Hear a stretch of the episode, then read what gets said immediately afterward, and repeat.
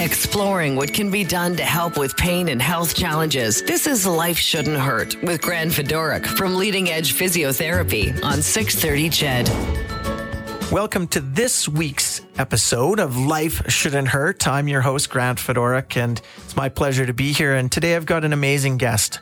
Amazing because she uh, works for us but amazing because of the work that she does also. And I think that's the focus of today's show is rehabilitation uh, for patients who've undergone or been through or are undergoing uh, cancer treatment. And this is an area that's pretty dear in my heart.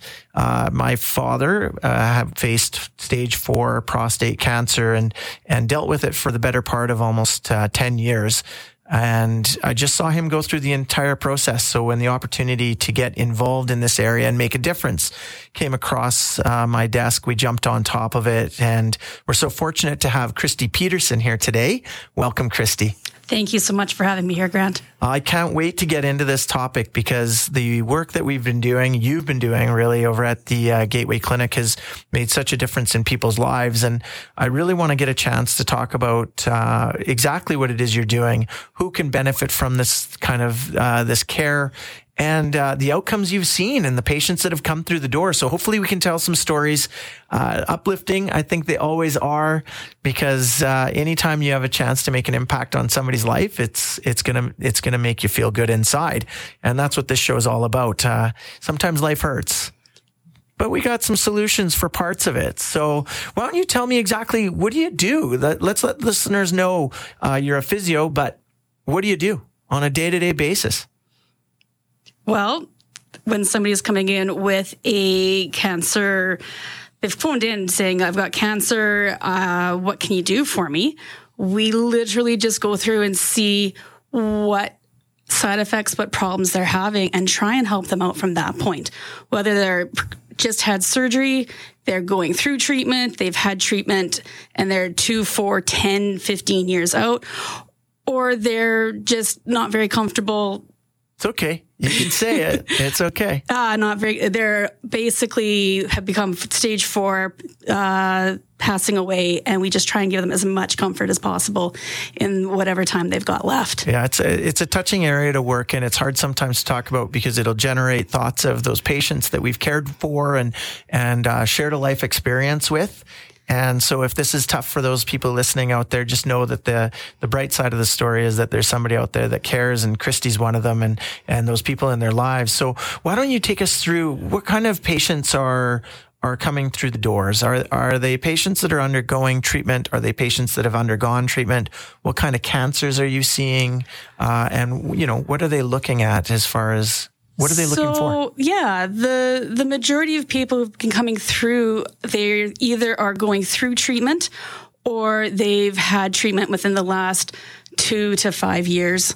Uh, it, and literally, it's been any kind of cancer that that's happened. There's breast people who had breast cancer, head and neck cancer, abdominal cancer, um, leukemia, anything along those lines. Okay, and we know that the research shows, and it's mm-hmm. there's so much evidence for exercise-based care in this in this realm. And we we we had a guest on earlier who talked about outcomes improving even from treatment, even during treatment.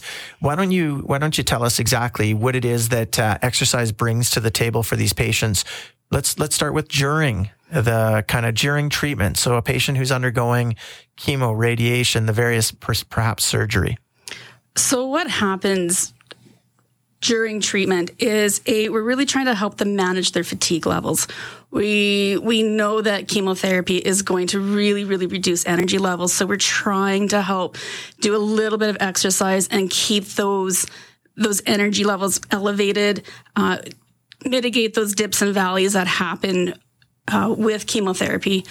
Also, just trying to keep any kind of range of motion, mobility, uh, we've noticed that people have had more energy. They've had, um, they've been able to continue on with their daily lives and activities that they're really wanting to keep up with while they're going through chemotherapy based on just a very uh, gentle and slowly progressive exercise program. So are they what are they doing? Is it walking? Is it I mean we're probably seeing you're probably seeing patients that have difficulty even walking when they mm-hmm. first come through the door. Yeah, it's either we get them there's on the bike, we get them into the uh, anti gravity treadmill that we have, the Alter G, so it gives them a little bit of support and they feel much more stable while they're walking in that.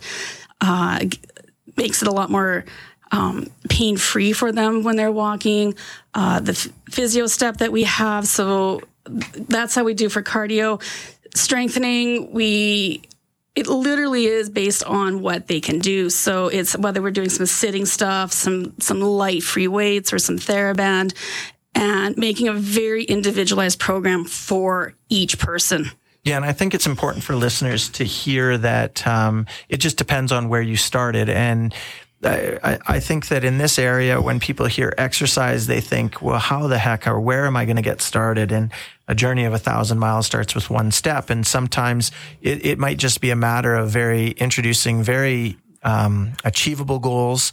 Sometimes it might just be getting out of a chair that you work toward, uh, and and really being a part of the journey that way. But there's things we got to watch out for too. Like, what are we watching out for with these patients? Depending on the type of chemotherapy they're getting, we have to look out for any. Uh, some chemos cause uh, difficulty with the heart muscle functions, so we need to be very careful with any cardio activity that we do there. If they're in the middle of radiation treatment, we have to be very careful of uh, skin being very fragile during radiation. Um, those sorts of things are what we're looking for. Gotcha. And, and, and what kind of contraindicate? What do you what do you you won't exercise patients that are doing what? So somebody listening, if they had, um, what, what are we looking for as far as you shouldn't be exercising? The first one, if we have metastatic cancer, any kind of bone cancer, we're looking to see um, how much of the bone is involved. So, can we do weight bearing stuff or do we have to back off and do some non weight bearing stuff? Um, again, we're looking at that heart function. If it's too low, we don't do any cardio exercise there. And also, you're looking at just general fatigue level. If it's really, really low, and that means we have to look at what chemo's doing to your to your red blood cell levels or white blood cell counts. We have to hold off on exercise there too. What other things are you seeing? I think uh, uh, patients that are undergoing treatment for breast cancer and edema, and, and what does that look like, care in that area? First of all, what's edema for people who are listening? So, lymphedema, it is a swelling of the arm. Let's say it's breast cancer. So, arm, chest wall, breast tissue uh, that doesn't go away with elevating or um, compression it is caused by some of the removal of the lymph nodes during surgery, and also if radiation has happened, it causes that that radiation fibrosis basically pinches, tightens the skin, so it makes it very difficult for that fluid that we normally have and we're able to move through our body uh, to get out of that area. So then it just sits there and collects, and the arm gets bigger and bigger. Right. For those listening, li- lymphatic um, fluid is throughout our body. It carries the, you know, basically it's like our flushing system for the for the entire body, and and it usually just flows normally throughout the body. But in certain circumstances, particularly with patients who've had lymph nodes or lymph um, portions of that system taken away because of surgery, it can no longer clear the fluid the same way, and so the limb, be it uh, an ankle or anywhere where it kind of hangs, that lymphatic fluid will just kind of stay stay there and it can't move as easily and becomes very very painful because obviously it can put pressure on pain nerve endings as well. So it doesn't just restrict movement, but it's uncomfortable. And, and there are some things that can be done around that area. And I think it's important we talk about that because uh, a lot of patients that are going through it don't know what to do. They're having difficulty. They might have used pressure garments, but uh, are still having difficulty. And I think a lot of what you do and some of your training can make a big difference in that area. Um, I think you have some technology. I'm kind of leading, but uh, we're going to head into a break, and I don't want to. I don't want to get started on the entire topic. So, if you're if that's something that you or a loved one or somebody you know is dealing with, uh, stay tuned. We'll come back after the break and uh, talk about more things that people can, um, you know, more of the what where you can get to when you have these problems during and while you're having your cancer treatment, uh, and also after, because just because you've solved uh, the cancer doesn't mean that the other problems during the treatment have just gone away. So join us when we come back. Uh, this is Life Shouldn't Hurt on the Corus Radio Network. Exploring what can be done to help with pain and health challenges. This is Life Shouldn't Hurt with Grant Fedoruk from Leading Edge Physiotherapy on 630 CHED. Welcome back to Life Shouldn't Hurt. Uh, we're so fortunate to have our guest, Christy Peterson. Uh, one, because she's dear to my heart. She works at our, one of our facilities. And two, she's dear to so many patients' hearts because she makes a difference in their lives as they're going through this journey of, of uh, cancer. And it, it does impact so many different people. But when, where we left off for those listeners is we were talking about lymphedema and what happens as a result of particular certain types of cancer when the lymph nodes are removed and your body's ability to deal with this fluid that should just should move throughout the body in a in a normal way, but sometimes it collects and becomes uncomfortable. Christy, why don't you why don't you tell us about uh, you know what kind of techniques are available, what you're doing, and kind of uh, what's happening in that area? Yeah, definitely. So what we tend to what we need to do is work on helping the tissue soften. So it's a very specific kind of massage, manual lymph massage that we do to help open up those areas and then get the fluid moving. So it needs to be done a very particular sequence. And then we follow it up with some of our compression devices. So pneumatic compression devices like our Med4 Elite or our Normatec that again, it just helps pump in that sequential manner to help move that fluid from the, basically the tips of your fingers or your toes and up towards your, uh, to your central body. And what can people do at home? What can people do for themselves? Uh, same thing. So we often t- teach most people a sequence of what they can do at home to help aid and assist in draining that fluid from their limb. Okay. And what about movement? Does that make a difference as well? Yeah. And then we give them an exercise program afterwards to, again, help with that draining. And I think it's important for people to know, like, as they come through the doors of wherever it is you're going, that it's just as important that they continue on with the advice they get because it's, you know, we can only make a difference an hour or, or out of their day a few times a week, but it's what they're doing outside that can make a huge difference. Uh, what else are you, what else are you seeing come through the doors that, uh, that you have a, a, unique skill set to solve? We, another, uh, big complication we see after chemotherapy is peripheral neuropathy, hands and feet. So people they cannot either feel their hands or their feet or it's tingling or just really really odd sensations that are just there constantly throughout the day for them. Where does that come from? Uh, it's a side effect from the chemotherapies. So some of the chemos affect the nerves and damage the nerves. And radiation does it can it cause any of that or it's not as common. It's oh, the chemotherapy okay. that is the main and what are we doing? I, I, I, know when I treat it. So one of the things that I've treated when I've seen peripheral neuropathy, neuropathy when it's not cancer related, anyways, is using acupuncture. Is that similar to what you're doing? Yes, we use acupuncture, but we also use our K laser, our grade four uh, laser, to help stimulate the healing uh, in those tissues. Uh, been very effective using that combination, and then also just lots of hands-on stuff, trying to get the the joints moving and then getting them used to feeling their feet and their hands again and getting that sensory feedback back. Is pain management a big area? Big area. And uh, what and po- is this post treatment pain or is this is this direct cancer pain that we're dealing that you're dealing with? Or? Depends on where they are in what's what's going on with their particular situation. Sometimes it is cancer related pain that we're helping with. Sometimes it is um, somebody who's uh, let's say they've had radiation and it's really tightened up their joints and their uh, and their muscles. And so it's very stiff and it's very almost like a frozen shoulder kind of feeling. And so you need to get in there and help try and get that mobility back and that get that muscles to to loosen up a little bit. What uh, where are we going? Where where do you see rehab in this area going anyways? I, I think that I've seen the work and I've seen patients, you know, are so thankful and uh, with the work that you're doing. But is, is there more? There, there's always more. I would love to have everybody who is going through their cancer treatment to be able to to know and have access to therapies so that we can see people sooner. As some of their symptoms don't develop till one two or three years later. So i would love people to be able to have access to treatment as soon as they possibly have symptoms so we can help. So i guess that's the question. What do you want listeners to hear? When can they come in?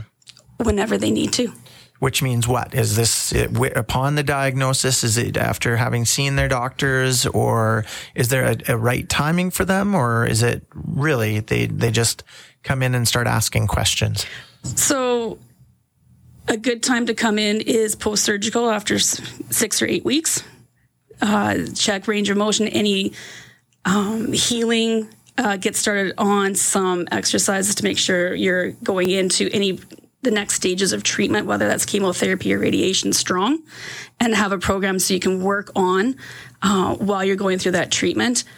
You can come in during treatment with same issues, and we can help try and help you maintain your energy levels. And so that you come out of treatment, you're uh, again able to start getting back into everyday life. And then again, if you you're doing fine, and then a year or two later, you start noticing yeah, that that that shoulder's getting tight, or you you're starting to feel that numbness happening, or some lymphedema starting to show up. You are aware of what's happening, and then you can come in. And the sooner we get working on it, the sooner that we can help you uh, resolve those issues. Now I saw a smile on your face there because I think that that obviously brings to mind these patients that have been successful. Uh, it's got to be hard because it's not always successful. So what about what about that those instances? When it's not successful, Yeah, you know when the when uh, not all cancers can be cured. I, I think we still. Uh, I think that you obviously can play a role, or I, I, I'm I'm guessing that Yes. you do. Yeah, we um, basically we do whatever the person needs to be comfortable, whether they're having pain, uh, stretching, if they're having uh, some very severe lymphedema towards the end, we try to ease some of that pain and discomfort that they're having from that lymphedema.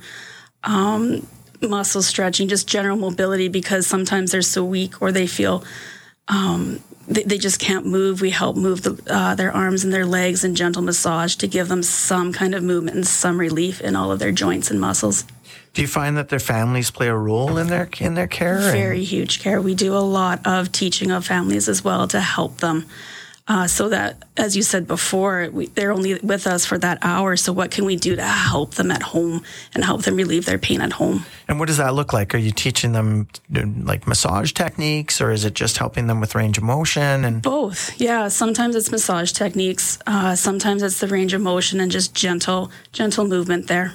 yeah, do you get to tell some jokes during the day? Because I I feel like we, I feel like it's something that, uh, as you know, I think that bringing some some levity to a situation, even in the most dire situation, sometimes can make a difference. Oh, definitely. They they come in, and by the time they're leaving, there's usually a big smile on their face, and we uh, we make sure the tunes are blasting. And if they've got a particular playlist they want, we make sure it's on the the the, the radio for them. I think going back, uh, you mentioned the Alter G zero gravity treadmill. I think it's worth listeners knowing what that is, and and uh, I don't mind describing it. But essentially, it looks like a giant bubble. It's a treadmill, and you put on a pair of shorts, and it inflates air around a person, and it helps to alleviate the amount of force that they're putting on their lower body.